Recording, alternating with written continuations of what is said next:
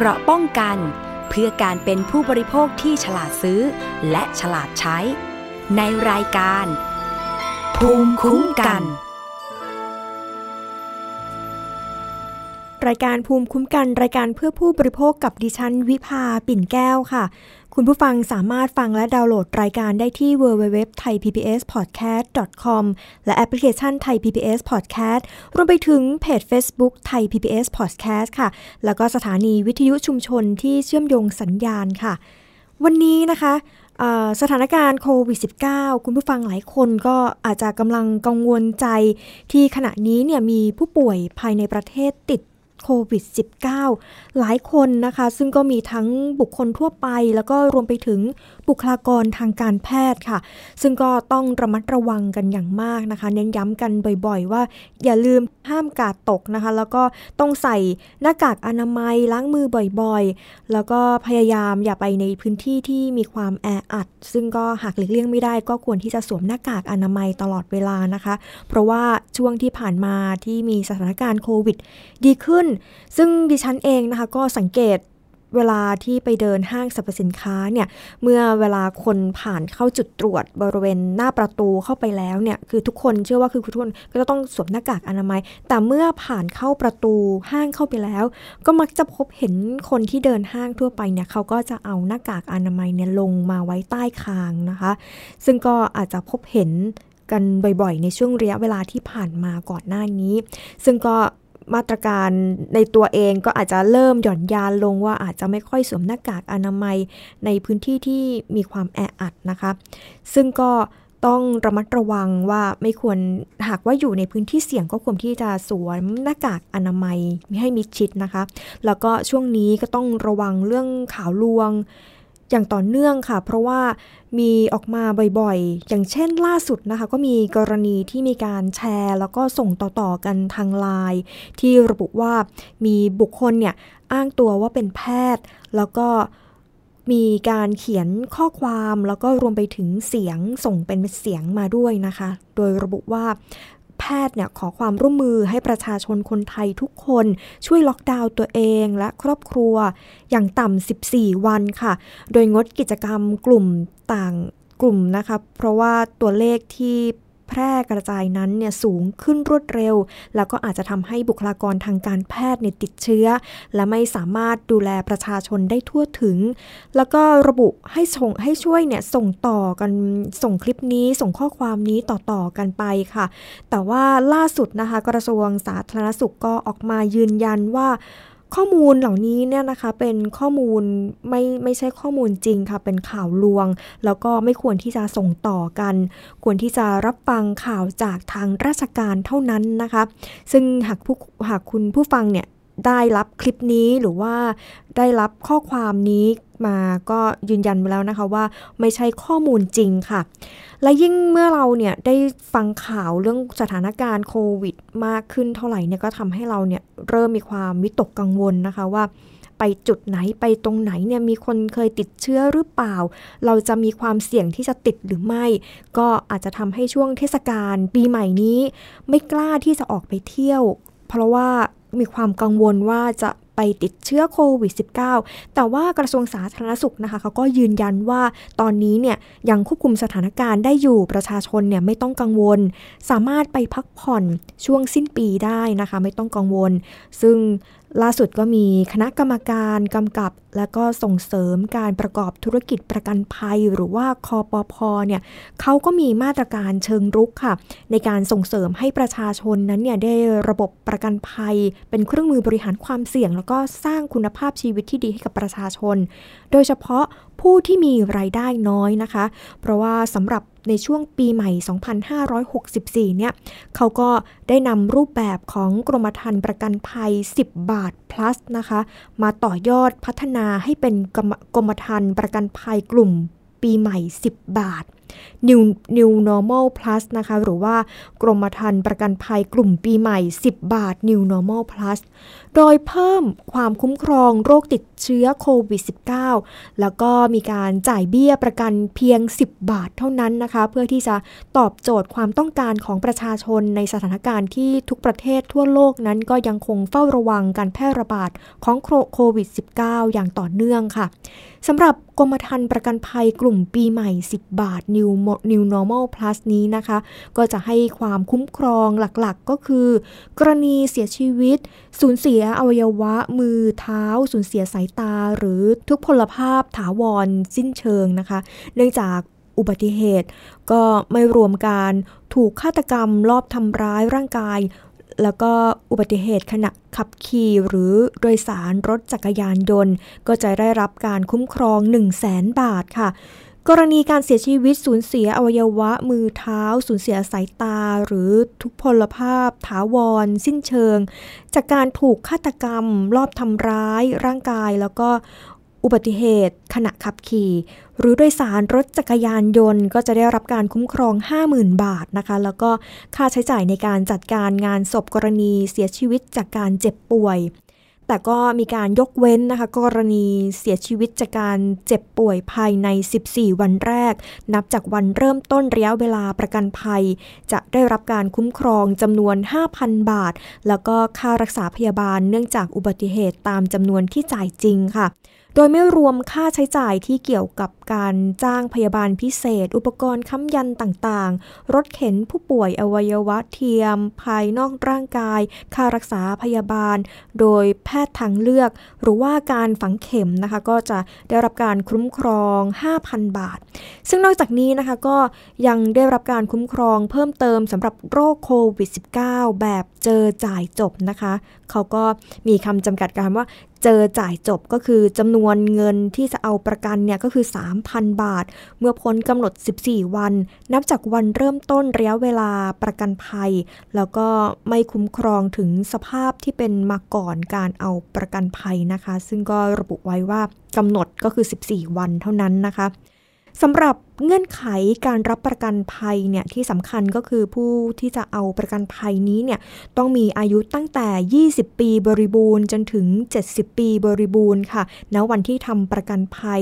ระยะเวลาการเอาประกันภัยนี้เนี่ยก็คือสามสิบวันนะคะแล้วก็ผู้ประกอบการที่เข้าร่วมโครงการก็เป็นผู้ที่ถือกรมธรรม์ประกันภัยโดยเริ่มจำหน่ายประกันนี้นะคะก็คือมีการเริ่มจำหน่ายมาแล้วจนถึงวันที่สามสิบเอ็ดมกราคมปีหน้านะคะซึ่งเดี๋ยวเราไปฟังเสียงรายละเอียดในเรื่องนี้กับคุณสุทธิพลทวีชัยการค่ะซึ่งเป็นเลขาธิการคณะกรรมการกำกับและส่งเสริมการประกอบธุรกิจประกันภัยหรือคปภ.ค่ะตัวกรมธรรม์ประกันภัยสิบบาท New Normal Plus เนี่ยก็จะเป็นกรมธรรม์ที่จะเป็นการรวมกันระหว่างกรมธรรม์ประกันภัยสิบบาทเดิมซึ่งเป็นกรมธรรม์ประกันภัยอุบัติเหตุมารวมกับประกันภัยในส่วนของการคุ้มครองกรณีการติดเชื้อจากการระบาดของโควิด สิบเก้า นะครับที่เรากำหนดว่าระยะเวลาในการคุ้มครองก็คือสามสิบวันเพราะฉะนั้นเบี้ยประกันภัยจะถูกมากนะก็เบี้ยประกันภัยก็คือสิบบาทซึ่งในลักษณะของการนำเอากรมธรรม์หรือผลิตภัณฑ์ของประกันภัยตัวนี้ออกเข้าสู่ประชาชนเนี่ยจะมีอยู่สองส่วนก็คือส่วนแรกก็คือผู้ประกอบกิจการต่างๆเนี่ยเขานำไปเพื่อไปสมนาคุณลูกค้านะครับของผู้ประกอบการนั้นๆเพื่อเป็นการคืนกำไรให้กับพี่น้องประชาชนหรืออาจจะเป็นเรื่องของการมอบเป็นของขวัญในช่วงเทศกาลปีใหม่นะครับอันนี้ก็จะเป็นส่วนที่จะมีอยู่ในรายละเอียดที่ว่าได้ได้เรียนไปแล้วนะครับอีกส่วนหนึ่งก็คือในกรณีที่พี่น้องประชาชนต้องการที่จะซื้อกรมธรรม์ประกันภัยสิบบาทนะครับ New Normal Plus ก็สามารถที่จะซื้อได้นะครับที่ชัดๆก็คือ Counter Service นะฮะแล้วก็คุณสมบัติของท่านเนี่ยไม่มีอะไรมากก็คือช่วงอายุการรับประกันก็คือต้องมีอายุตั้งแต่ยี่สิบปีและไม่เกินเจ็ดสิบปีนะครับในส่วนของโควิดเนี่ยจะเป็นลักษณะของการคุ้มครองแบบตรวจเจอปั๊บนะว่าเป็นโควิดจ่ายเลย สามพัน บาทแต่ว่ามีระยะเวลา การรอคอยต้องต้องป่วยคือซื้อประกันแล้วเนี่ยต้องต้องป่วยติดเชื้อโควิดเกินสิบสี่วันนะครับคือเป็นวันที่สิบห้าเป็นต้นไปนี่ก็จะเป็นระยะเวลารอคอยแล้วประกันนี้ก็จะเป็นการประกันเรื่องของอุบัติเหตุด้วยนะครับเหมือนกับ อี เอ ประกันภัยสิบบาทที่เราได้นำออกมาในช่วงปีสองพันห้าร้อยหกสิบเจ็ดนะครับก็คือคุ้มครองกรณีอุบัติเหตุเสียชีวิตหรือทุพพลภาพถาวรสิ้นเชิงในกรณีที่ไม่ใช่เป็นการโดยสารรถจักรยานยนต์หรือไม่ได้ถูกลอบทำลายอันนี้เนี่ยก็คุ้มครองอุบัติเหตุก็คือ หนึ่งแสน บาทแต่ถ้าเป็นการโดยสารรถจักรยานยนต์แล้วเกิดอุบัติเหตุเสียชีวิตหรือถูกทำร้ายอันนี้ก็คือ ห้าหมื่น บาทนะครับแล้วก็มีในเรื่องของการผลประโยชน์ในการค่าใช้จ่ายในการจัดการงานศพกรณีเสียชีวิตจากการเจ็บป่วยนะครับก็คือ ห้าพัน บาทนะครับที่พิเศษก็คือมีผลประโยชน์จากการรักษาพยาบาลเนื่องจากอุบัติเหตุตามจำนวนที่จัดจริงนะครับแต่ไม่เกิน ห้าพัน บาทและที่ผมเรียนไปแล้วก็คือประโยชน์ผลประโยชน์จากการคุ้มครองโรคติดเชื้อไวรัสโควิด สิบเก้า อันนี้ก็คือ สามพัน บาทแต่ว่าจะต้องเป็นกรณีที่พ้นกำหนดสิบสี่ วันนับตั้งแต่เริ่มต้นระยะเวลานะครับแล้วก็ไม่คุ้มครองเป็นมาก่อนนะครับซึ่งตรงนี้เนี่ยเราช่วงเวลาที่จำหน่ายก็คือตั้งแต่วันที่หนึ่งธันวาคมปีสองพันห้าร้อยหกสิบสามถึงสามสิบเอ็ดมกราคมสองพันห้าร้อยหกสิบสี่นะครับและถ้าหากว่าซื้อไปแล้วปั๊บเนี่ยก็จะบวกคุ้มครองสามสิบวันในช่วงสามสิบวันเพราะฉะนั้นถ้าเราเคยตั้งเป้าหมายแล้วคือเอาง่ายๆก็คือปีหกสิบเอ็ดเนี่ยเราได้สองล้านฉบับนะปีหกสิบสองถามว่าเราตั้งเป้าหมายก็ตั้งเจ้าเป้าหมายจะได้ หนึ่งจุดสาม ล้านฉบับนะครับแต่ปีนี้เนี่ยด้วยเสียงตอบรับและก็ในส่วนของกลุ่ม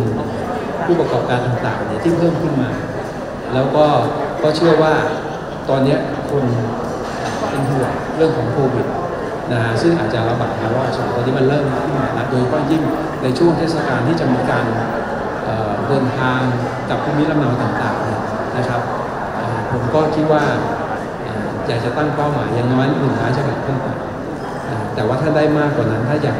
มากกว่านั้นเนี่ยมันไม่ได้หมายความว่าเป็นความสุขของบริษัทประกันภัยหรือเป็นความสุขของคปภ.แต่มันหมายความว่าพี่น้องประชาชนเนี่ยจะเป็นเครื่องมือ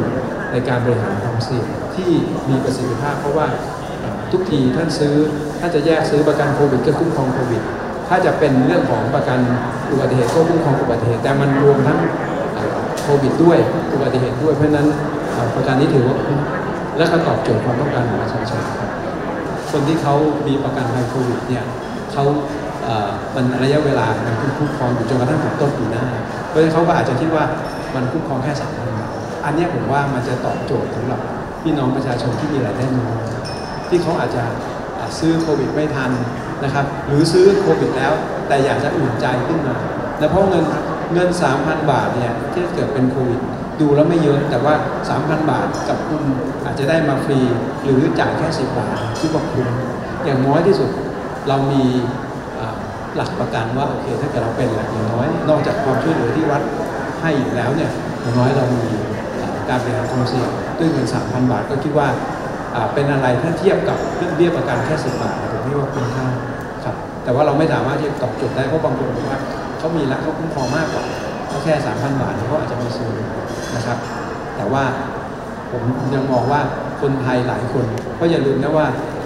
โควิดเนี่ยเก้าล้านฉบับแต่คนไทยมี หกสิบเจ็ดสิบ ล้านคนเพราะฉะนั้นคนไทยยังมีจำนวนไม่น้อยที่ยังไม่มีประกันภัยโควิดคุ้มครองนั้นเราก็คิดว่าตัวนี้น่าจะตอบโจทย์สำหรับพี่น้องคนไทยโดยเฉพาะยิ่งกลุ่มที่เขามีรายได้น้อยแล้วเขาไม่สามารถที่จะเข้าถึงประกันภัยได้เขาพยายามจะซื้อโควิดขนาดนี้แต่ว่า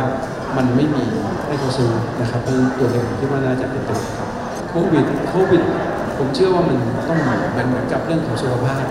นะครับเพราะว่ามันอาจจะมี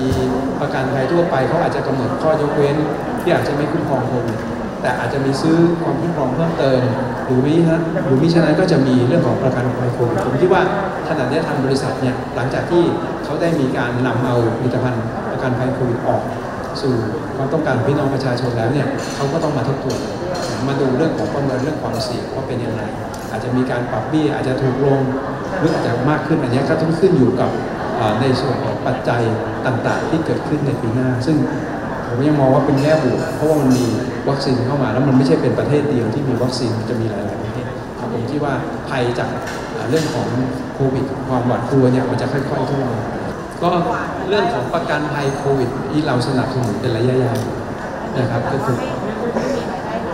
อ่าก็คือก็คือแม้กระทั่งประกันภัยโควิดเนี่ยที่เป็นประกันภัยคุ้มครองหนึ่งปีเนี่ยก็จริงๆแล้วเป็นประกันภัยระยะยาวเพราะถ้าเกิดเรามาดูแลอย่างประกันอุบัติเหตุประกันที่เป็นวินาศภัยส่วนใหญ่ก็คุ้มครองหนึ่งปีเป็นระยะเป็นระยะประมาณหนึ่งปีนะครับคราวนี้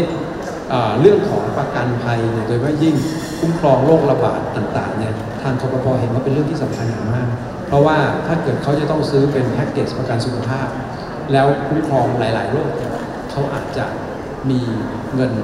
มีกำลังซื้อไม่พอเพราะฉะนั้นไม่เฉพาะโควิดเราสนับสนุนนะครับแม้กระทั่งเรื่องของโควิดอันนี้เนี่ยหมายความว่าเป็นเรื่องที่เราทำเสริมขึ้นเสริมในช่วงเทศกาลคือเราอยากจะทำให้มันมีประกันภัยราคาถูกกว่าปกติคือประกันภัยโควิดถามว่าถูกไหมถูกแล้วแต่ว่าจะมีประกันที่พิเศษขึ้นมาในช่วงเทศกาลเพื่อจะเสริมประกันภัยที่ทางทปพ.สนับสนุนอยู่แล้วอันนี้ก็คือเป็นจุดที่แนวคิดที่ทำไมเราพัฒนาเรื่องของกรมธรรม์ประกันภัยสิบบาทดูในมอบพัสดุผลลัพธ์ก็คือพี่น้องประชาชนนั้นมีความอุ่นใจมากขึ้นเมื่อมีการเดินทางท่องเที่ยวไปที่เทศกาลต่างๆนะครับเพราะความเสี่ยงณขณะนี้เนี่ยมันไม่ได้มีเฉพาะอุบัติเหตุแต่มันยังมีเรื่องของโควิดซึ่งอาจจะระบาดเป็นระลอกสองเพราะฉะนั้นเมื่อมีประกันภัยปีใหม่นะครับหรือสิบบาทยูโนมอลพลัสขึ้นมาเนี่ยก็จะช่วยให้พี่น้องประชาชนมีความอุ่นใจมากขึ้นว่าเขาเดินทางแล้วนะเขาจะเกิดอุบัติเหตุหรือไม่เกิดอุบัติเหตุถ้าไม่เกิดอุบัติเหตุเกิดไปเจอโควิดเนี่ยเขาก็จะมีกรมธรรม์ประกันภัยมีคุ้มครองนะครับก็ด้วยความปรารถนาดีจากสำนักงานกปพ.และภาคธุรกิจประกันภัยครับค่ะคุณสุทธิพลนะคะก็ได้ระบุรายละเอียดเกี่ยวกับการที่คุณผู้ฟังเนี่ยสามารถที่จะไปซื้อประกันโดยมูลค่าแค่สิบบาทซึ่งมีการตอบโจทย์สำหรับผู้ที่มีรายได้น้อยนะคะซึ่งฟังข่าวนี้แล้วเนี่ยคุณผู้ฟังหลายคนก็อาจจะเริ่มคลายความกังวลมาบ้างแล้วนะคะเพราะว่าเที่ยวปีใหม่นี้ก็อาจจะมีการคุ้มครองว่าถ้าเกิดโรคโควิด สิบเก้า มาแพร่ระบาดเราเนี่ยไปติดเชื้อก็อาจจะมีกรมธรรม์เนี่ยได้มีการจ่ายเงินหรือว่าคุ้มครองเรานะคะซึ่งเที่ยวปีใหม่นี้ก็อย่าลืมที่จะสวมหน้ากากอนามัยแล้วก็ล้างมือบ่อยๆนะคะซึ่งดิฉันก็ย้ำเตือนคุณผู้ฟังอีกครั้งนะคะว่าเราก็จะต้องระมัดระวังกันมากขึ้นนะคะในช่วงเวลานี้ซึ่งก็อย่าไปอยู่ในพื้นที่ที่มีความแออัดค่ะซึ่งช่วงนี้เดี๋ยวเราไปพักกันสักครู่ค่ะเกราะป้องกันเพื่อการเป็นผู้บริโภคที่ฉลาดซื้อและฉลาดใช้ในรายการภูมิคุ้มกันเพียงแค่มีสมาร์ทโฟนก็ฟังได้ไทย พี บี เอส Digital Radio สถานีวิทยุดิจิทัลจากไทย พี บี เอส เพิ่มช่องทางง่ายๆให้คุณได้ฟังรายการดีๆทั้งสดและย้อนหลังผ่านแอปพลิเคชันไทย พี บี เอส Radio หรือ ดับเบิลยู ดับเบิลยู ดับเบิลยู ดอท ไทย พี บี เอส เรดิโอ ดอท คอม ไทย พี บี เอส Digital Radio Infotainment for All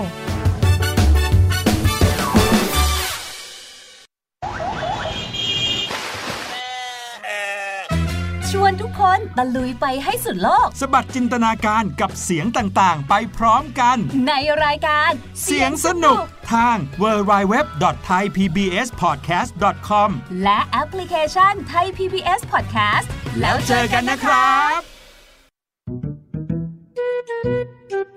สองพี่น้องนานิพี่สาวกับนินจาน้องชายใช้ชีวิตอันแสนสงบสุขอยู่ในบ้านกับพ่อแม่นินจาเมื่อไหร่จะเก็บจานสักทีกินเสร็จแล้วก็เอาแต่นั่งเล่นเกมอยู่นั่นแหละโหพี่นานี่ไม่รู้อะไรแต่อยู่มาวันหนึ่งกลับมีเพื่อนบ้านประหลาดประหลาดมาอาศัยอยู่ข้างบ้านพวกเขาเป็นใครกันนะไม่ได้นะเอาออกมาใหม่เลยนานี้ไก่ตัวหนึ่งเสือตัวหนึ่งแล้วก็กอริลลาตัวหนึ่งหรอแกงป่วนกวนกวนนานี้กับนินจาจะทำยังไงเมื่อต้องเจอกับเพื่อนบ้านจอมป่วนที่ไม่ใช่คนส สองพี่น้องต้องใช้สติปัญญาความกล้าหาญเพื่อรับมือกับปัญหาวุ่นๆที่เหล่าเพื่อนบ้านสร้างขึ้นมาไม่หยุดหย่อนติดตามในละครแก๊งป่วนกวนเพื่อนบ้านทั้งเว็บไซต์แอปพลิเคชันและยูทูบไทย พี บี เอส Podcast และอย่าลืมกดถูกใจ Facebook ไทย พี บี เอส Podcast ด้วยนะแก๊งป่วนกวนเพื่อนบ้านที่คุณอย่ามาถามอะไรที่เซิร์ชเจอใน Google เออถามกูรูในสิ่งที่ Google ไม่มีที แคส คีย์เวิร์ดสำคัญเลย ที แคส คือระบบการคัดเลือกค่ะดังนั้นถ้าเราบ่นกันเรื่องของการสอบที่ซ้ำซ้อนมันไม่ได้เกี่ยวโดยตรงกับ ที แคส อ๋อเราไปโทษ ที แคส เขาไม่ได้ไม่ได้เพราะเขาไม่ใช่ข้อสอบถูกต้อง ที แคส คือระบบการคัดเลือกอยากให้ฟังจะได้รู้จากกูรูด้านการศึกษาโดยณัฐยาเพชรวัฒนาและวรเกียรตินิ่มมากในรายการทีคุณ ที แคสทุกวันเสาร์ สิบหก นาฬิกาทางไทย พี บี เอส Digital Radio ฟังสดหรือย้อนหลังทางแอปพลิเคชันไทย พี บี เอส Radio และ ดับเบิลยู ดับเบิลยู ดับเบิลยู ดอท ไทย พี บี เอส เรดิโอ ดอท คอม เกราะป้องกันเพื่อการเป็นผู้บริโภคที่ฉลาดซื้อและฉลาดใช้ในรายการภูมิคุ้มกันกลับมาพบกันอีกครั้งนะคะรายการภูมิคุ้มกันรายการเพื่อผู้บริโภคกับดิฉันวิภาปิ่นแก้วค่ะมาที่อีกประเด็นหนึ่งนะคะประเด็นนี้เป็นมิจฉาชีพปลอมเสียงลูกชายโทรศัพท์หลอกโอนเงิน สองหมื่น บาทนะคะซึ่งกรณีนี้ก็เกิดขึ้นที่จังหวัดกาฬสินธุ์ค่ะมีสามีภรรยาคู่หนึ่งนะคะก็ได้ไปแจ้งความที่สถานีตำรวจโดยระบุว่าถูกมิจฉาชีพปลอมเสียงเป็นลูกชายค่ะโดยโทรศัพท์มาขอให้โอนเงินจำนวน สองหมื่น บาทนะคะแล้วก็อ้างว่าถูกตำรวจเนี่ยจับในคดียาเสพติดแล้วก็แต่ว่าหลังจากที่มีการโอนเงินไปแล้วเนี่ยถึงรู้ว่าถูกหลอกแต่ก็แปลกใจว่าเอ๊ะทำไมเสียงเหมือนลูกชายมากค่ะแถมยังรู้เบอร์โทรศัพท์ของทั้งพ่อแล้วก็แม่ด้วยนะคะผู้เสียหายทั้งสองคนก็ได้เล่าเหตุการณ์นี้ว่าเกิดขึ้นเมื่อวันที่ยี่สิบเจ็ดพฤศจิกายนที่ผ่านมานะคะเวลาประมาณสามทุ่มค่ะก็มีเบอร์โทรศัพท์แปลกๆเนี่ยโทรเข้ามาหาคนที่เป็นพ่อนะคะแล้วก็พ่อก็เนี่ยเป็นคนรับสายโทรศัพท์นี้แล้วก็มีเสียงคนที่พูดปลายสายเหมือนเป็นเสียงของลูกชายนะคะลูกชายคนเล็กที่ทำงานอยู่ที่จังหวัดชลบุรีค่ะก็บอกว่าตอนนี้เนี่ยถูกตำรวจจับคดียาเสพติดพร้อมยาบ้าห้าเม็ดค่ะซึ่งเป็นยาบ้าที่เพื่อนนำมาฝากไว้แล้วก็กำลังถูกซ้อมนะคะขณะนี้ขณะที่กำลังคุยพูดคุยอยู่กับพ่อเนี่ยก็กำลังถูกซ้อมอยู่ค่ะก็ขอให้พ่อเนี่ยนะโอนเงินมาให้จำนวน สองหมื่น บาทโอนมาให้หน่อยเพื่อที่จะแลกกับการปล่อยตัวแล้วก็หากพ่อกับแม่เนี่ยไม่โอนเงินมาให้นะคะตอนนี้เนี่ยตำรวจอ่ะจะพาไปติดคุกทันทีซึ่งกรณีก็จะเป็นเสียงปลายสายที่พ่อแม่เขารับสายแล้วก็มีการพูดข้อความเหล่านี้มาซึ่งพ่อแม่ค่ะหลายคนก็เมื่อฟังว่าลูกเนี่ยเกิดเหตุการณ์แบบนี้เกิดขึ้นก็ตกใจนะคะแต่ว่าพ่อแม่เขาก็พยายามที่จะตั้งสติแล้วก็สอบถามเหตุการณ์นั้นค่ะรวมทั้งสอบถามว่าใช่ลูกชายจริงๆหรือไม่เพราะปกติแล้วเนี่ยคือทางคุณพ่อคุณแม่ของของผู้ที่เป็นลูกชายเนี่ยนะคะเขาก็ไม่ได้ที่จะบันทึกเบอร์หรือว่าเมมเบอร์ชื่อลูกเอาไว้ในเครื่องโทรศัพท์นะคะเวลาโทรเข้ามาก็จะเป็นเบอร์โทรศัพท์มือถือขึ้นเลยไม่ได้เป็นชื่อขึ้นนะคะแต่ก็ด้วยน้ำเสียงแต่เขาก็ฟังจากเสียงเนี่ยด้วยน้ำเสียงที่พูดคุยปลายสายก็เหมือนกับลูกชายคนเล็กจริงๆค่ะอีกทั้งเนี่ยเขาก็ยังรู้จักข้อมูลส่วนตัวของพ่อกับแม่ด้วยยิ่งก็ทำให้พ่อและแม่เนี่ยนะคะเขาก็เชื่อสนิทใจว่าจะต้องเป็นลูกชายเขาจริงๆค่ะโดยความเป็นโดยความเป็นต่อมานะคะก็คือพ่อแม่เขาก็ไม่อยากที่จะแบบให้ลูกเขาติดคุกนะคะก็เลยหลงเชื่อแล้วก็รีบโอนเงินจำนวน สองหมื่น บาทให้กับมิจฉาชีพคนนั้นทันทีค่ะจากนั้นไม่นานโทรศัพท์ก็ดังขึ้นอีกครั้งหนึ่งค่ะก็ได้มีการติดต่อเข้ามาอีกรอบแล้วก็ขอให้มีการเติมเงินอีกสามร้อยบาทซึ่งพ่อกับแม่นะคะเขาก็ตกใจแล้วก็โอเคตอบตกลงไปแล้วก็แต่ว่าเนื่องจากที่ไม่ทราบว่าลูกชายเนี่ยใช้ระบบเครือข่าย โทรศัพท์อะไรนะคะก็คือก็เลยโทรศัพท์กลับไปหาลูกชายอีกครั้งหนึ่งค่ะก็ได้รับคำตอบว่าไม่ได้มีคนรับสายจุดนี้เองก็ทำให้รู้แล้วนะคะว่ามีการถูกหลอกเกิดขึ้นค่ะซึ่งด้านคดีเนี่ยนะคะตำรวจก็สอบปากคำเบื้องต้นก็พบว่าคนร้ายเนี่ยนะคะก็มีการโทรศัพท์เรียนเสียงเป็นลูกชายนะคะอีกทั้งก็ยังทราบข้อมูลส่วนตัวแล้วก็มีการพูดคุยกับผู้เสียหายทั้งสองคนได้อย่างแนบเนียนค่ะจนผู้เสียหายเนี่ยหลงเชื่อว่าเป็นลูกจริงๆแล้วก็มีการโอนเงินไปให้ซึ่งอย่างที่บอกนะคะหลังจากที่มีการมีคนมิจฉาชีพเนี่ยบอกว่าให้โอนเงินไปให้ให้ขอให้โอนให้ขอให้พ่อกับแม่เนี่ยนะคะโอนเงินมาเติมค่าโทรศัพท์ให้กับลูกเนี่ยสามร้อยบาทแต่ว่าพ่อแม่ก็ไม่ทราบว่าลูกเนี่ยใช้ระบบเครือข่ายอะไรก็เลยโทรกลับไปหาลูกชายอีกครั้งนึงแต่ปรากฏว่าลูกชายเนี่ยก็บอกว่าเขาเนี่ยไม่ได้เป็นคนโทรศัพท์มาหาพ่อกับแม่ก็เลยจึงรู้ว่ามีการถูกหลอกเกิดขึ้นนะคะซึ่งเบื้องต้นเนี่ยนะคะตำรวจก็ได้ทำหนังสือไปยังธนาคารแล้วก็บริษัทเครือข่ายโทรศัพท์แล้วก็เพื่อที่จะขอทราบตัวของบัญชีที่ถูกโอนเงินเข้าไปแล้วก็ขอทราบชื่อของเจ้าของหมายเลขโทรศัพท์ที่โทรเข้ามานะคะเพื่อที่จะมีการติดต่อติดตามตัวผู้ก่อเหตุมาดำเนินคดีตามกฎหมายค่ะซึ่งต้องใช้ระยะเวลาอีกสักระยะหนึ่งนะคะตอนนี้คือตำรวจก็กำลังติดตามดำเนินคดีเรื่องนี้อยู่ซึ่งเจ้าหน้าที่เนี่ยเขาก็คาดว่าค่ะคนร้ายเนี่ยนะคะมิจฉาชีพคนนี้เนี่ยอาจจะเป็นแก๊งมิจฉาชีพที่มีการโทรศัพท์หลอกลวงโดยจะมีพฤติกรรมเนี่ยนะคะในการสุ่มเลือกที่จะเอาเบอร์โทรศัพท์ของผู้ที่สูงอายุพร้อมกับพูดจาหวานล้อมจนผู้เสียหายเนี่ยหลงเชื่อหรืออาจจะเป็นบุคคลที่รู้จักกับผู้เสียหายเพราะว่ามีการสนทนากันคนร้ายก็มีการทราบข้อมูลแล้วก็ทราบข้อมูลของผู้เสียหายเนี่ยเป็นอย่างดีค่ะซึ่งตำรวจก็จะมีการเร่งตรวจสอบเรื่องนี้กันอีกครั้งนะคะแล้วก็มีการรวบรวมพยานหลักฐานเพื่อที่จะติดตามตัวคนร้ายเนี่ยมาดำเนินคดีต่อไปค่ะอีกเรื่องนึงค่ะก็เป็นเรื่องที่หลายคนนะคะใกล้ที่จะวันที่สิบสอง สิบสองก็จะมีการโปรโมชั่นลดแลกแจกแถมลดราคาต่างๆในสินค้าออนไลน์นะคะซึ่งก็ทำให้เป็นสิ่งล่อตาล่อใจสำหรับคนที่ชอบชื่นชอบในการซื้อของออนไลน์นะคะก็รอวันเวลานั้นที่จะซื้อของในราคาที่ถูกแต่ว่าก็มีประเด็นหนึ่งค่ะก็คือมีการซื้อของผ่านทางออนไลน์แล้วเนี่ยแต่ว่าคือเขาก็ได้จ่ายเงินไปแล้วแต่ก็ไม่ได้รับสินค้ากลับมานะคะซึ่งการที่ซื้อของออนไลน์เนี่ยซึ่งเชื่อว่าหลายคนก็คือหลายคนที่เป็น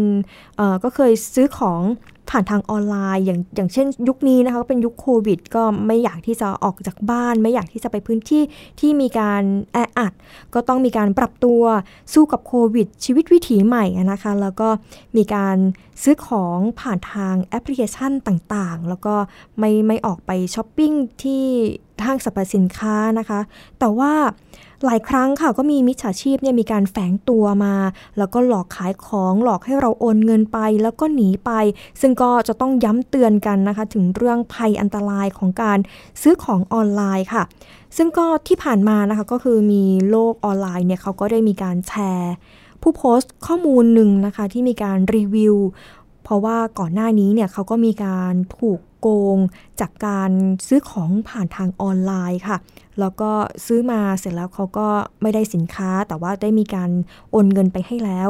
ซึ่งเขาก็ได้มีการไปดำเนินการแจ้งความต่างๆแล้วเขาก็ได้รับเงินคืนนะคะภายในหกวันเขาก็เลยมีการเขียน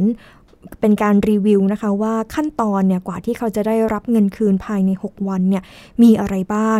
ซึ่งเขาก็ได้เล่ารายละเอียดผ่านทาง Facebook ค่ะโดยบอกว่าเขาเนี่ยได้ไปที่สถานีตำรวจนะคะแล้วก็มีการแจ้งให้กับเจ้าหน้าที่ตำรวจที่ที่อยู่ที่สถานีตำรวจนั้นบอกว่าเนี่ยถูกโกงแล้วก็บอกว่าถูกโกงในลักษณะไหนบ้างจากนั้นนะคะก็ให้นำสลิปการโอนเงินให้กับให้กับเจ้าหน้าที่ไปนะคะแล้วก็เขาก็จะเน้นย้ำว่าแค่ลงบันทึกประจำวันอย่างเดียวเนี่ยไม่ได้นะคะจะต้องเป็นการลงไว้ว่า ขอแจ้งความดำเนินคดีนะคะเขาก็เน้นย้ำว่าจะต้องเป็นการแจ้งความดำเนินคดีเท่านั้นอย่าไปลงแค่บันทึกประจำวันค่ะจากนั้นก็ขอให้ถ่ายใบเอกสารใบแจ้งความนะคะโดยเอกสารที่แจ้งความนั้นเนี่ยสิ่งสำคัญเลยค่ะจะต้องมีเลขที่เอกสารแล้วก็ตราคุดด้วยจากนั้นเนี่ยก็เอาใบที่เราถ่ายเอกสารเนี่ยนะคะนำไปที่ธนาคารค่ะที่เราโอนเงินไปให้กับมิจฉาชีพคนนั้นแล้วก็คือจะเลือกไปสาขาไหนก็ได้นะคะที่ใกล้บ้านแล้วก็ที่เราเนี่ยสะดวกค่ะ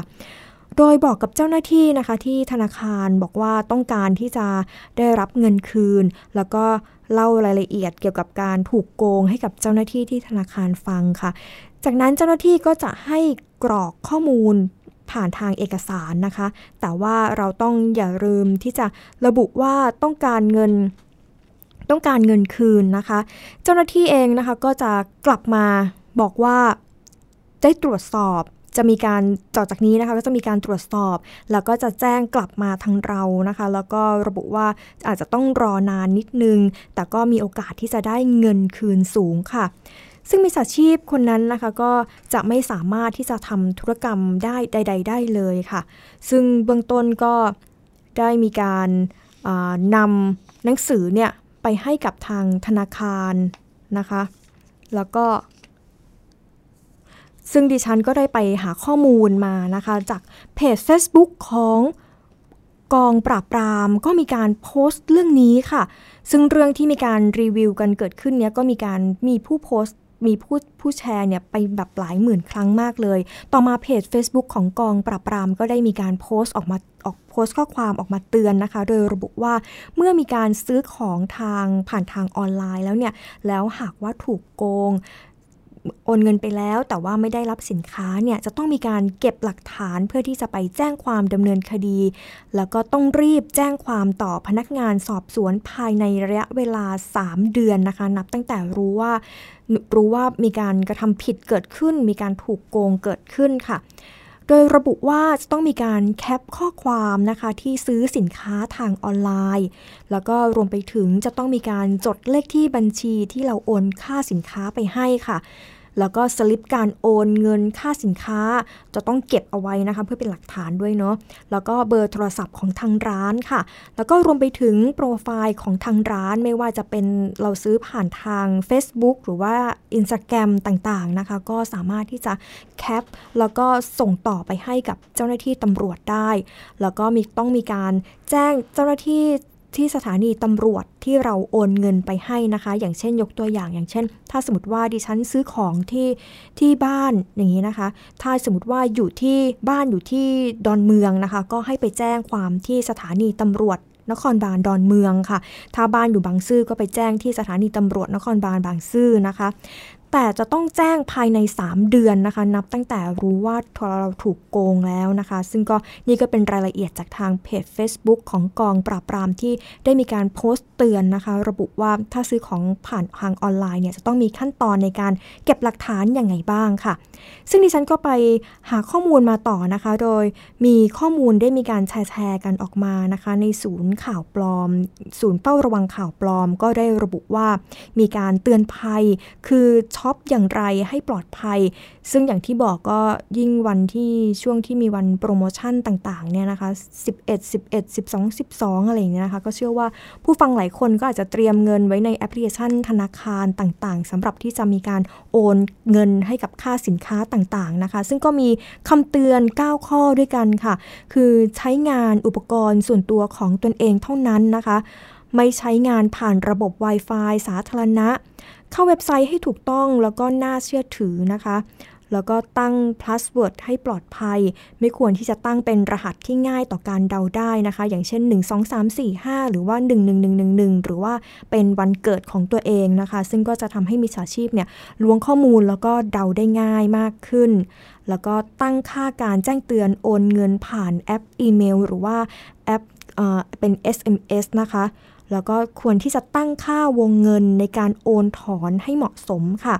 ตรวจสอบข้อมูลให้ดีก่อนที่จะมีการโอนเงินผ่านทางออนไลน์นะคะแล้วก็ติดตั้งแอนตี้ไวรัสนะคะบนอุปกรณ์ที่ใช้และข้อสุดท้ายค่ะก็คือออกจากระบบทุกครั้งหลังจากที่มีการใช้งานนะคะมาอีกที่อีกเรื่องหนึ่งนะคะก็คือเป็นเรื่องของเรื่องนี้คุณผู้ฟังที่เป็นสาวๆก็อาจจะต้องระมัดระวังกันอย่างมากนะคะโดยเพจของหมอแลบแพนด้านะคะเขาก็ได้มีการโพสต์เตือนมาว่าอย่าให้อย่าใช้ยาทาเล็บทาเคลือบฟันค่ะซึ่งหมอแลบแพนด้านะคะเขาก็ไปเห็นคลิปคลิปหนึ่งภาพภาพหนึ่งที่เวทีประกวดดาวเดือนเวทีหนึ่งค่ะเขาก็ตกใจมากก็เลยนำมาสู่การโพสต์เตือนสาวๆให้ระมัดระวังเกี่ยวกับเรื่องนี้ค่ะภาพนั้นนะคะก็คือเป็นการที่คล้ายๆเป็นพี่เลี้ยงนางงามนะคะเขาก็นำยาทาเล็บค่ะที่เป็นยาทาเล็บที่เป็นสีขาวที่เป็นแบบฟันที่เป็นยาทาเล็บสีขาวๆเนี่ยมาทาที่บริเวณฟันนะคะเพื่อที่จะต้องการให้ฟันเนี่ยมันขาววิ้งวิ้งโดยการคือหมอแลบเขาก็เตือนว่าการใช้ยาทาเล็บที่มันมีสารอันตรายหลายตัวเนี่ยมันก็มีสารก่อมะเร็งด้วยค่ะซึ่งห้ามจริงๆแล้วเนี่ยคือห้ามนำเข้าปากโดยเด็ดขาดเลยเพราะว่าในยาทาเล็บเนี่ยมีส่วนประกอบที่สำคัญก็คือไนโตรเซลลูโลสนะคะฟอร์มาลดีไฮด์เรซินโทลูอีนนะคะแล้วก็ไดบิวทิลส่วนผสมในยาทาเล็บที่ต้องควรระมัดระวังแล้วก็อาจจะเป็นอันตรายอันเป็นอันตรายนะคะต่อผู้ใช้ก็คือไดบิวทิลพาทาเลตนะคะตัวนี้เนี่ยเขาก็บอกว่าเป็นสารที่เขาเนี่ยมักจะเอามาใช้เป็นส่วนผสมในการผลิตสียาฆ่าแมลงด้วยแล้วก็ผลิตมัส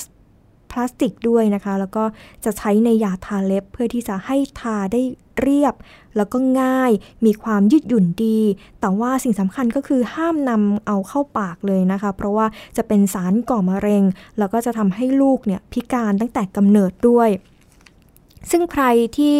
ตั้งครรภ์หรือว่ากำลังให้นมบุตรอยู่เนี่ยก็คือไม่ควรที่จะใช้เลยนะคะแล้วก็อาจจะทำให้มีความผิดปกติของระบบสืบพันธุ์ในเพศชายด้วยส่วนฟอร์มาลดีไฮด์เนี่ยค่ะเป็นสารก่อมะเร็งที่นิยมใช้เป็นส่วนผสมของสีทาเล็บนะคะทำให้ยาเคลือบเงาเล็บแข็งแล้วก็เกาะกับเล็บได้ดีค่ะซึ่งก็มีราคาถูกแต่ก็มีพิษร้ายต่อร่างกายนะคะก็มีไอระเหยด้วยถ้าสูดดมเข้าไปก็จะทำให้มีการแบบแสบจมูกแล้วก็แสบคอแสบตาปวดหัวคลื่นไส้อาเจียนค่ะทำลายภูมิคุ้มกันแล้วก็เป็นสารก่อมะเร็งอีกด้วยค่ะส่วนอีกสารเคมีอีกตัวหนึ่งนะคะที่อยู่ในที่น้ำยาทาเล็บก็คือโทลูอีนค่ะโดยสารนี้ค่ะเป็นตัวที่ทำลายที่ผสมในน้ำยาเคลือบเงาเล็บนะคะเพื่อที่จะให้ทาแล้วเนี่ยมีสมูทมากขึ้นนะคะมีความเรียบแล้วก็ง่ายมากขึ้นแต่ว่ามันจะมีจะมีกลิ่นฉุนแล้วก็แสบจมูกระคายเคืองตาถ้าสูดดมเข้าไปก็จะเกิดอาการเวียนหัวถ้าสูดดมไปมากๆก็จะเกิดการสะสมที่ตับแล้วก็ไตค่ะมีผลต่อการทำงานของระบบประสาทมีอันตรายต่อลูกในครรภ์ด้วยนะคะแล้วก็เป็นสารก่อมะเร็งค่ะซึ่งทางที่ดีนะคะก็ควรที่จะรักษาสุขภาพฟันเนาะซึ่งหากต้องการฟันขาวก็ควรที่จะไปฟอกสีฟันที่คลินิกนะคะให้ทันตแพทย์เป็นผู้ดูแลแล้วก็เป็นผู้ทำก็จะดีกว่านะคะช่วงคิดก่อนเชื่อค่ะกับดร.แก้วกังสดาลอำไพนักพิษวิทยาและคุณชนาทิพย์ไพรพงศ์ค่ะในชื่อตอนที่ว่าคำพรุสวาทคำหนึ่งที่คนไทยค่อนค่อนข้างใช้บ่อยนั้นน่ะผิดความหมายจริงหรือไม่ไปติดตามค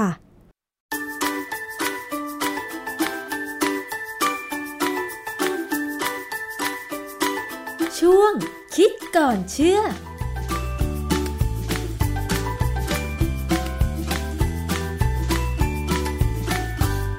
พบกันในช่วงคิดก่อนเชื่อกับดร.แก้วกังสดาลอำไพนักพิษวิทยากับดิฉันชนาทิพย์ไพรพงษ์เช่นเคยนะคะคุณผู้ฟังมีคำด่าอยู่คำหนึ่งค่ะที่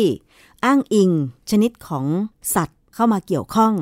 ซึ่งคิดว่าหลายคนก็คุ้นเคยกับคำนี้ดีและเมื่อเราพูดชื่อของสัตว์ขึ้นมาบางคนก็บอกว่ามันไม่สุภาพต้องเรียกอีกแบบนึงก็คือเรียกว่าตัวเงินตัวทอง ใช่ค่ะวันนี้เราจะมาคุยเรื่องของตัวเงินตัวทองหรือชื่อดั้งเดิมของมันเลยก็คือต้องขออนุญาตคุณผู้ฟังนะคะเพราะว่ามันเป็นชื่อดั้งเดิมของสัตว์ชนิดนี้ที่ชื่อว่าเหี้ยนั่นเองค่ะคุณผู้ฟังวันนี้มีงานวิจัยหรืออะไรที่เกี่ยวข้องกับสัตว์เลื้อยคลานประเภทนี้บ้างต้องมาคุยกับอาจารย์แก้วค่ะอาจารย์แก้วคะวันนี้ต้องขออนุญาตนะคะพูดชื่อว่าเหี้ยแต่ว่าเราจะเรียกกันในตอนนี้ว่าตัวเงินตัวทองหรือสัตว์ประเภทเลื้อยคลานก็แล้วกันนะคะอาจารย์คะมันมีเรื่องอะไรที่เกี่ยวข้อง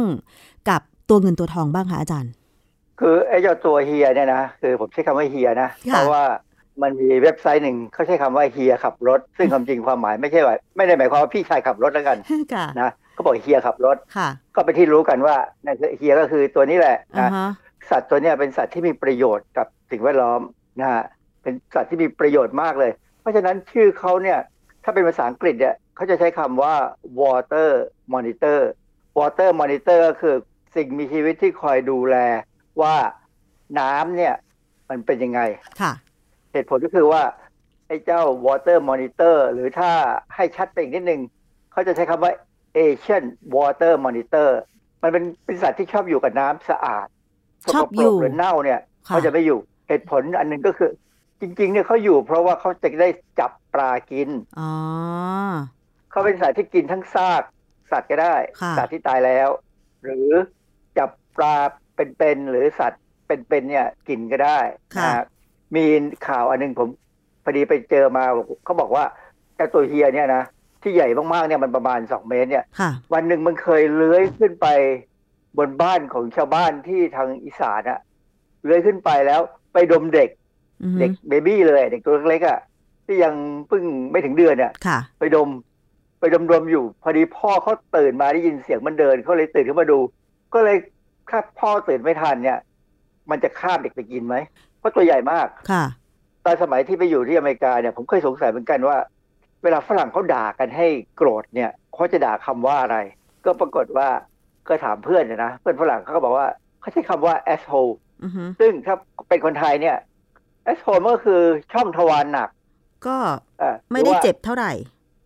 ก็ไม่เจ็บเราไม่เจ็บแต่พระฝรั่งเนี่ยนะของขึ้นอะไรยิงกันตายมาหลายคนแล้วนะเหตุผลก็คือว่าก็มีคนไทยคนหนึ่งเขาเขียนบทความในอินเทอร์เน็ตเนี่ยแล้วเขาเทียบคำว่าแอสโฮเนี่ยว่าคำนั้นคือคำว่าเฮียนี่แหละคือเพราะฉะนั้นถ้าเราถูกใครด่าว่าเฮียเนี่ยเราก็รู้สึกไม่ชอบนะโกรธบางทีบางทีก็อาจจะลงไม้ลงมือกันนะฮะอาจารย์ดิฉันก็ยังงงสงสัยอยู่ว่าทำไมคนถึงด่าคำว่าเฮียเพราะว่ามันเปรียบเทียบกับตัวเฮียเนี่ยอาจารย์มันเกี่ยวพันกันยังไงอ่ะคือเฮียเนี่ยเป็นสัตว์ที่ชอบขโมยของกินเหรอคะคอยขโมยสัตว์เป็ดไก่หรือสัตว์ตัวที่เล็กกว่ามันเนี่ยแม้กระทั่งบางทีลูกหมาลูกเหมือเนี่ยถ้านอนอยู่มันก็คงคาบไปกินได้แหละนะมันเป็นสัตว์ที่กินทั้งทั้งของตายของเป็นและที่สำคัญคือว่านอกจากขโมยแล้วเนี่ยมันยังขุดศพมากินด้วยมันขุดได้เหรอฮะมันเป็นสัตว์มันเป็นพวกตะกรวดเป็นพวกที่สามารถขุดดินได้นะฮะมันเป็นตะกรวดที่ใหญ่เป็นที่สองรองมาจากโคโมโดโคโมโดนี่อยู่ที่อินโดนีเซียนะค่ะโคโมโดนี่ยาวประมาณสามเมตรสี่เมตรแต่เจ้าตัวเฮียเนี่ยก็ประมาณสองเมตรผมเคยเห็นสองเมตรเนี่ยตัวใหญ่คือคือหมู่บ้านผมมีหลายตัวอืมแล้วลูกมันเนี่ยเคยมาปีนต้นแก้วที่บ้านผมด้วยเหรอคะลูกตัวเฮียเนี่ยมันจะออกคล้ายๆตุ๊กแกแต่ไม่ใช่ตุ๊กแกตัวก็แต่ตัวเป็นลายเหลืองดำเนี่ยสวยมากเลยค่ะตอนแรกผมเห็นก็ตกใจไอ้ตัวอะไรวะนึกไม่ออกไม่เคยเห็นตัวเล็กไงก็เลยก็มองๆดูมันก็มองผมแล้วมันก็ไม่ได้ตกใจกลัวเราเท่าไหร่หรอกเพราะมันคงชินที่ว่าเห็นผมเมื่อก่อนนะแต่แล้วมันก็คลานหายไปแต่ตอนนี้เขาคงโตไปแล้วก็ไปอยู่ที่อื่นค่ะแต่จริงๆแล้วเนี่ยในกรุงเทพเองก็พบตัวเงินตัวทองเนี่ยในหลายสถานที่เช่นสวนลุมพินีนะคะดิฉันก็เคยเห็นเคยไปนครปฐมนะคะคลองในจังหวัดนครปฐมเนี่ยก็มีตัวนี้เหมือนกันนะอาจารย์แสดงว่าจริงๆมันก็กระจายอยู่ไปทั่วแล้วเราก็เคยเห็นตามข่าวแล้วที่อาจารย์บอกว่าจริงๆมันเป็นสัตว์ที่สะอาดอยู่ในน้ำสะอาดแต่มันกินได้ของตายแล้วก็ของเป็นคือวงจรชีวิตของมันเนี่ยในทางวิทยาศาสตร์ระบุไว้ว่ายังไงคะอาจารย์คือตอนที่เล็กๆเนี่ยอย่างที่ผมบอกแล้วว่าตัวเขาจะดูคล้ายๆตุ๊กแกคล้ายๆนะลายดำดำเหลืองเนี่ยนะสวยใช่แล้วจากนั้นเขาก็โตขึ้นมาแล้วเขาก็ลายเขาจะหายไป แต่เขาจะมีอันนึงที่ปรากฏอยู่บนหนังเขามันจะเป็นดอกขาวๆมันคล้ายๆดอกไม้เลยเนี่ยเต็มตัวแต่ว่าไม่ถึงกระชัดมากนะต้องสังเกตใกล้ๆเนี่ยจะเห็นว่ามันเป็นดอกนั่นคือเหตุผลอีกคำหนึ่งที่เวลาเราด่าใครบางคนเนี่ยเราด่าคำว่าอีดอกคืออาจารย์กำลังยกตัวอย่างใช่ไหมสำหรับคำคำนี้ครับว่าเขาเอามาจากคำนี้แหละจากวัฒนธรรมของของบนตัวหนังบนหนังของตัวเฮียนี่แหละก็เลยเป็นคำด่าผมก็ไม่รู้เหมือนกันเมื่อก่อนนี่ก็สงสัยเอ๊ะทำไมเขาด่าอย่างนี้นะเวลาเขาด่าอันนี้ตัวเฮียเนี่ยนะมันมีชื่อวิทยาศาสตร์ว่าวอลนัสซาเวเตอร์วอลนัสซาเวเตอร์เนี่ยคือตัวเฮียนี่เลยละก็มีคนพยายามพยายามจะเปลี่ยนชื่อให้อ่านว่าวรนุชเพราะว่าเขาไม่อยากให้ใช้ออกเสียงตัวเฮียหรือว่าตัวเงินตัวทองปรากฏว่าพอบอกวรนุชปั๊บเนี่ยมันไม่ดีนะผมไม่เห็นด้วยเลยเพราะว่ามีคนหลายคนเขากระเทือนและอีกอย่างหนึ่งคำว่าวรนุชเนี่ยมันแปลว่าสาวงามวระแปลว่าดีนุชแปลว่าสาวอะไรเงี้ยนะเพราะฉะนั้นผมไม่เห็นด้วยเรียกตัวเฮียดีกว่าแล้วหรือจะหาคำอื่นก็แล้วว่ากันทีหลังนะฮะอย่างที่บอกแล้วว่าตัวเฮียเนี่ยมันชอบขุดนู่นขุดนี่ขโมยอะไรของใครต่อใครเนี่ยไปกินนะเขากำลังสงสัยว่าปากน้ำลายมันเนี่ยต้องมีเชื้อโรคหรือมีสารพิษเพราะว่าถ้าเป็นโคโมโดเนี่ยน้ำลายเป็นพิษแน่มันสามารถจะกัดแพะหรือสุนัขหรืออะไรก็ตามเนี่ยแล้วพวกนี้ตายเลยเพราะว่าน้ำลายมันเป็นพิษที่บอกว่าเป็นพิษก็เพราะว่ามันกินของตายมันก็มีแบคทีเรียซึ่งอาจจะสร้างสารพิษอยู่ในปากเยอะแต่ก็มีนักวิจัยเขาก็ลองทำวิจัยอยู่เขาเขาก็กำลังสงสัยกันว่าในปากของสัตว์พวกนี้ตระกูลเนี่ยมันจะต้องมีต่อมน้ำพิษเหมือนกันเพราะว่าอะไรเวลาเขาว่ายน้ำแล้วเขากัดปลาเนี่ยสักพักเนี่ยปลาจะนิ่งเลยแล้วมันก็กินปลาเข้าไปก็เลยสงสัยว่ามันต้องมีสารพิษแน่ๆอยู่ในปากคือมาจากต่อมต่อมที่เขาสร้างเองดังนั้นเนี่ยถ้าใครเจอสัตว์พวกนี้นะโดยเฉพาะตัวเฮียเนี่ยนะก็อย่าเข้าใกล้ตัวเล็กๆเนี่ยหรือประมาณเมตรเนี่ยเขากลัวเราผมขี่จักรยานไปแต่พอเห็นนะโอ้โหวิ่งหนีแต่ถ้าเป็นตัวใหญ่เนี่ยบางทีเขาไม่วิ่งนะเขาหยุดยืนมองเราเหมือนกันนะเพราะฉะนั้นอย่าประมาทนะฮะถ้าถ้าปากเขามีน้ำลายเป็นพิษหรือมีสารพิษเนี่ยก็น่ากลัวนะฮะค่ะอาจารย์แต่ว่าปัจจุบันนี้เนี่ยตัวเฮียเนี่ยก็ถือว่าเป็นสัตว์เศรษฐกิจเหมือนกันใช่ไหมอย่างหนังของมันเนี่ยก็เอามาทำเข็มขัดมาทำรองเท้าได้นี่ฮะอาจารย์โอ้ยหนังเขานี่แพงกว่าจระเข้จระเข้นี่เราว่าแพงไงนะหนังตัวเฮียเนี่ยแพงมากเพราะว่าเวลาเขาลอกออกมาแล้วลอกออกมาแล้วเนี่ยนะมันจะเนียนแล้วมันจะละเอียดนะมันไม่ขรุขระใช่ไหมอาจารย์เออเกรดเท่าเล็กกว่าเพราะฉะนั้นกระเป๋าหรือเครื่องหนังแบรนด์เนมแพงๆเนี่ยที่ยุโรปอิตาลีหรือจีนเนี่ยนิยมมากหนังเฮียเนี่ยนะแพงคนก็เลยทำฟาร์มกันมีฟาร์มเฮียได้หลายฟาร์มเลยนะที่ผมเคยเห็นออกทีวีก็มีนะเขาก็ให้ดูความที่เขาเป็นสัตว์ที่กินง่ายเพราะฉะนั้นอัตราแลกเนื้อเขาก็จะดีแล้วก็โตเร็วสัตว์พวกนี้โดยเฉพาะเฮียเนี่ยไม่ได้อยู่ในประเภทของสัตว์ที่จะสูญพันธุ์ด้วยเป็นสัตว์ที่เจริญมากอย่างบอกสวนลุมเนี่ยเจริญมากมีจำนวนมากจนต้องเอาเออต้องเอาไปปล่อยที่เขาใหญ่ซึ่งผมไม่เห็นด้วยเท่าไหร่นะคือพาเขาไปอยู่ในที่ที่เขาไม่เคยชินเขาจะอยู่รอดหรือเปล่าก็ไม่รู้แต่ว่าเขาใหญ่ก็คงอุดมสมบูรณ์พอสมควรนะให้เขาหากินได้ค่ะเขาบอกว่าสถานภาพการสูญพันธุ์ของตัวเฮียเนี่ยนะไม่อยู่ใน ไอ ยู ซี เอ็น Red List ไอ ยู ซี เอ็น Red List ก็คือบัญชีแดงของ ไอ ยู ซี เอ็น ไอ ยู ซี เอ็น คือ International Union for Conservation of Nature แล้วแบบนี้เนี่ยนะคะตัวเฮียเนี่ยมันมีประโยชน์อะไรกับสิ่งแวดล้อมหรือโลกของเราบ้างไหมคะโอ้แน่ๆเลยเขากินซากนะเขากินซากที่บางทีเราเก็บไม่ทันเนี่ย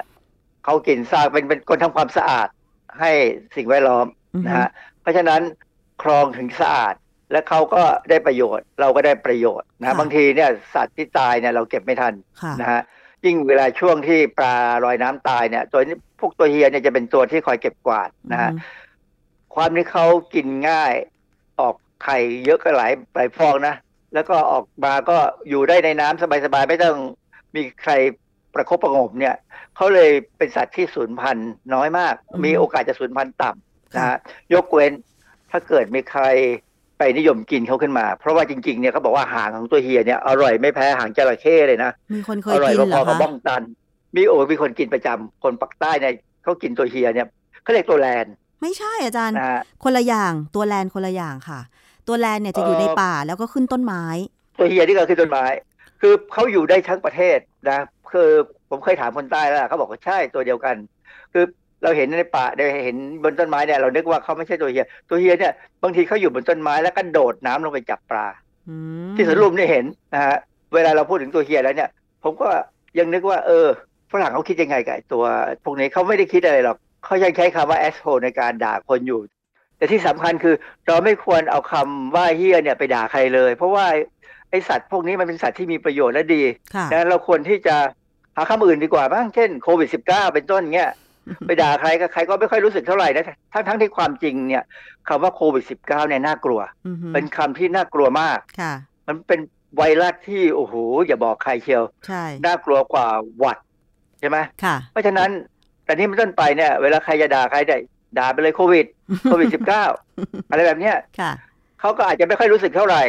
เราก็รู้สึกสบายปากที่จะพูดค่ะเพราะว่าเหมือนว่าตอนนี้เนี่ยถ้าใครด่าคนอื่นว่าเฮียซึ่งอันเนี้ยผิดกฎหมายด้วยใช่ไหมอาจารย์คือมันกลายเป็นว่าคำเนี้ยเป็นคำด่าไปแล้วซึ่งจริงๆแล้วไม่เกี่ยวกับสัตว์เลื้อยคลานเฮียเลยนะคะมีคนเขาก็บอกว่ามันไม่ยุติธรรมกับเขาเลยไอ้คำว่าเฮียเนี่ยนะถ้าด่าไปด่าใครเนี่ยเจอมาตราสามเก้าสามฐานดูหมิ่นผู้อื่นซึ่งหน้าเลยนะเพราะฉะนั้นเราก็อย่าไปด่าใครแต่ความจริงเนี่ยคำว่าเฮียเนี่ยเป็นคำที่ผู้ชายเนี่ยมักจะคุยกันนะเรียกเพื่อนว่าเฮียอย่างเงี้ยประจำเลยแต่ของผมเนี่ยเวลาตีแบดเนี่ยผมก็เรียกคนที่ตีด้วยกันเรียกว่าเฮียเหมือนกันนะแต่ไม่ได้หมายความว่าเขาเป็นอย่างนั้นนะเราเรียกเฮียเพราะว่าตอนนี้ปัจจุบันนี้ความสนิทสนมกันเออสนิทสนมเขาก็จะเรียกคนนู้นว่าเฮียคนนี้ว่าเฮียไม่รู้ว่าแก่อ่อนกว่ากันแล้วก็เฮียอยู่แค่นั้นน่ะนะแต่ว่าถ้าไปด่าเขาเนี่ยคนอื่นเนี่ยโดยใช้คำจริงเนี่ยนะก็มีสิทธิ์โดนปรับหรืออาจจะติดคุกก็ได้มั้งค่ะมันมันเป็นการสบประมาทอ่ะซึ่งสบประมาทนี่เป็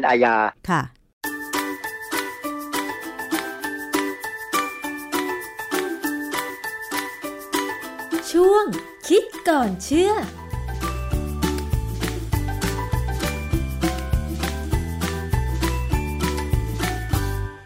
ค่ะและนั่นก็เป็นช่วงคิดก่อนเชื่อนะคะมาอีกที่อีกประเด็นหนึ่งค่ะอันนี้เป็นการเตือนภัยนะคะสำหรับผู้ที่ขับรถแล้วก็ไปจอดในห้างสรรพสินค้าซึ่งก็มีคำเตือนจากคุณอ๋ออินคานะคะซึ่งเป็นนักร้องแล้วก็มือกลองของวงอินคาค่ะเขาได้มีการโพสต์ข้อความเตือนภัยให้ระมัดระวังตัวนะคะโดยระบุว่ามีกรณีที่ถุงเนี่ยน่าสงสัยวางไว้บริเวณข้างรถที่บริเวณลานจอดรถแถวโลตัสย่านรังสิตค่ะซึ่งก็มีการวางเอาไว้บริเวณที่เดิมนะคะแล้วก็รถสีดำก็เหมือนเดิมคือเจอแบบนี้คือเขาเนี่ยเจอมาหลายครั้งแล้วนะคะเจอมาประมาณสามครั้งแล้วซึ่งก็มองว่ามีความผิดปกติซึ่งเขาก็เลยออกมาเตือนนะคะแล้วก็บอกว่าอย่าอย่าไปแตะต้องถุงนั้นนะคะเพราะว่าเขาก็มองว่าเนี่ยมันมีข้อสังเกตแบบหนึ่งค่ะที่มิจฉาชีพเนี่ยจะติดเครื่องนั่งรอจังหวะอยู่ในรถแล้วก็จอดรถติดติดกับประตูนะคะบริเวณนั้นแล้วก็พอวางถุงกระดาษเอาไว้เนี่ยเพื่อไม่ให้คนอื่นเห็นจากนั้นนะคะเจ้าของรถคันไหนเนี่ยเจอแล้วก็จะเก็บขึ้นมาบนรถก็อาจจะทำให้รถพวกนี้เนี่ยก็จะเข้ามาแสดงตัวว่าเป็นหน่วยปราบปรามยาเสพติดเข้าจับกลุ่มเพื่อที่จะเรียกเงินทันทีค่ะซึ่งในกรณีนี้เนี่ยคุณอ๋ออินคาเขาก็เปิดเผยอีกด้วยว่าส่วนตัวแล้วเนี่ยเคยเจอเหตุการณ์ลักษณะใกล้เคียงแบบนี้นะคะแต่ว่าไม่ใช่รถตัวเองค่ะก็เลยไม่สนใจนะคะก็เลยพอมาเห็นว่าเป็นเรื่องของน้องรุ่นน้องอีกคนนึงค่ะเขาก็ได้มีการโพสต์คุณอ๋ออินคาก็ได้มีการโพสต์เล่าเรื่องนี้นะคะซึ่งเป็นเรื่องของน้องที่รู้จักกันซึ่งเขาก็บอกว่ามีลักษณะเขาก็เคยเจอในลักษณะใกล้เคียงกันแบบนี้นะคะแต่ว่าไม่ใช่รถของตนเองก็เลยไม่สนใจก็เลยมีการมาโพสต์ย้ำเตือนกันอีกครั้งหนึ่งค่ะว่าทุกคนเนี่ยก็ควรที่จะระมัดระวังนะคะว่ายิ่งถ้าเป็นผู้หญิงคนเดียวแล้วไปเจอเหตุการณ์แบบนี้เนี่ยก็จะทำให้เรื่องนี้เนี่ยอาจจะไม่ได้จบแบบนี้เกิดขึ้นนะคะก็เลยจะต้องมีการเตือนย้ำเตือนกันอีกครั้งหนึ่งค่ะสำหรับรายการภูมิคุ้มกันรายการเพื่อผู้บริโภควันนี้นะคะต้องขอลาคุณผู้ฟังไปก่อนค่ะสวัสดีค่ะติดตามรายการได้ที่ ดับเบิลยู ดับเบิลยู ดับเบิลยู ดอท ไทย พี บี เอส พอดแคสต์ ดอท คอม แอปพลิเคชัน Thai พี บี เอส Podcast หรือฟังผ่านแอปพลิเคชัน Podcast ของ ไอ โอ เอส Google Podcast Android Podbean SoundCloud และ Spotify ติดตามความเคลื่อนไหวของรายการและแสดงความคิดเห็นโดยกดถูกใจที่ เฟซบุ๊ก ดอท คอม สแลช ไทยพีบีเอสพอดแคสต์